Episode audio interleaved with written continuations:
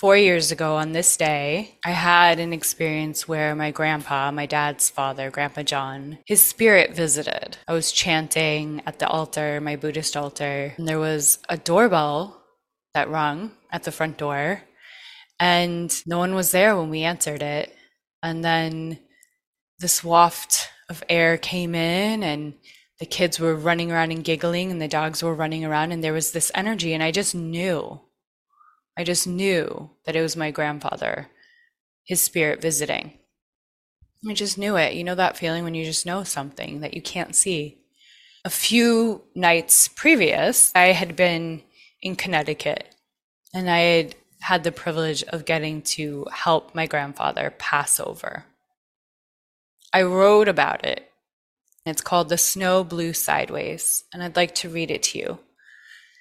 The snow blew sideways outside the window of the hospice in Connecticut.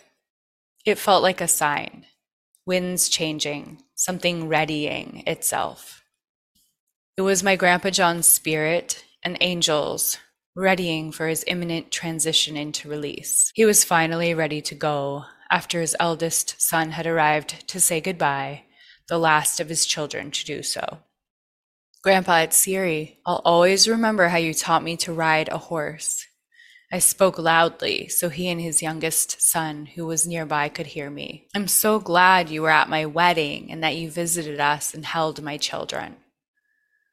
Grandpa, I'm going to give you Reiki, okay? A breathy grunt immediately came from his open mouth. He had been totally silent prior. This was a good sign. I had the go-ahead. I had never really laid my hands on Grandpa before. Not more than maybe a quick hug. This was truly what my 22 years of Reiki training had been preparing me for. I'd never felt so close to him before this moment. His body cells opened and drew in enough universal life energy to create the manifest symptom of heat in my hands. As his body, soul, and spirit drew in more, my hands continued to heat up, as a clear confirmation of his acceptance of healing. He began to move about a little, to all of our surprise. He had barely moved or made much noise in days. His kidneys had shut down. He was 98, and he hadn't been given food or water in 7 days. Siri, what are you doing? Are you bringing him back to life? A few family members questioned. I assured them he was just going through whatever shifts he needed to in order to let go. The lights and TV that had been playing relaxing music turned off. We all looked around. What are you doing, Siri? It's not me. It's his angels. Grandpa's youngest read the TV screen, which was now saying, reloading, almost there now. Getting close. We were aware of the incredibly clear reassurance the angels were providing us that this would soon be over. My dad came over, stood next to me as I held Grandpa's hand, just as I had envisioned doing days before. And with my hand on his heart, Dad reached across Grandpa's body, held his shoulder, and rocked it gently. It's okay, Dad, he said tearfully. You can let go now. And I couldn't help but feel complete amazement at this bonding moment between my father, his father, and me as I cried too. That night before bed, I had nothing spiritually left to give. I asked for help from Grandpa's angels, my angels, the Reiki master lineage, universe, God, Buddhas, Bodhisattvas, everyone, please help Grandpa John to transition to the other side. Help him to feel unconditionally loved, safe, and guided. The next morning, my sister woke me to say Grandpa had passed. The family called it the miracle of Hanukkah because he had lasted 8 days with no water or food. He was stubborn and incredible. A fighter till the end. I had interviewed him in middle school about his over 40 missions flying in the Pacific after Pearl Harbor. At his funeral, the Navy Air Force took the American flag off his coffin, folded it just so in a triangle, and handed it to Grandma, thanking her for his service. The next night, around 2 a.m., I felt a tap, tap on my leg. I froze.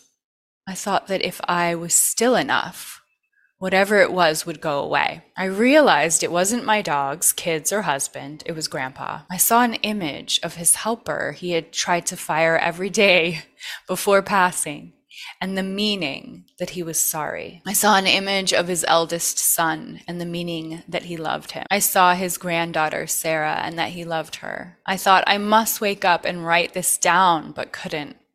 I was too deep asleep again, and I felt it would all go away if I got up. The next morning, I was chanting Nam-myoho-renge-kyo at our altar while my youngest played behind me with our puppies. The doorbell rang. My husband texted me. It was one of those smart ones, asking who was there. I opened the front door, and the gardener was blowing leaves and shrugged when I asked. I felt at that moment Grandpa had come inside and was playing with my 4-year-old and the dogs. Giggling and barking ensued. I was reassured he was having fun being free on the other side. I am forever changed by Grandpa's passing. The holding each other while watching a slideshow of his life and weeping together as a family. My heart is ever more present and grateful for the moments with my family and the kindness of others. I'm so thankful for this beautiful experience the universe provided us. And that was 4 years ago. And then a few days ago, my dad was here and we were breathing with the facilitator on Zoom, listening to music and just crying. And at the end, my dad broke down in tears as he shared, saying, "For 4 years, I haven't actually cried and grieved. I haven't really truly cried because it was so challenging at the end of Grandpa's life, that he was reliving all of these traumas of his lifetime, of having been in the war and traumas of his childhood, I imagine. And it was so challenging for Grandma and for my dad. And so it was a bit of a relief when Grandpa passed. And so my dad didn't really cry, but after this breathwork session that he and I had together, he just felt all this forgiveness. And he'd been working on forgiving his dad for years, but he just felt all of this forgiveness in his heart. Just this knowing that Grandpa had done his best.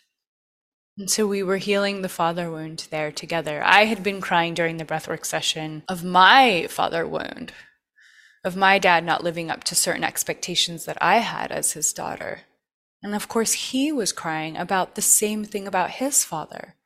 And so it was just this visceral experience of the ancestral trauma of the father wound that we all have, we all carry. And the possibility of what if we could all just have this deep compassion and know that our parents, our caregivers, that they've done their best through whatever challenges, through whatever growing up they were doing. Also, in turn, to know that we, if we're parents or caregivers, we have been doing our best.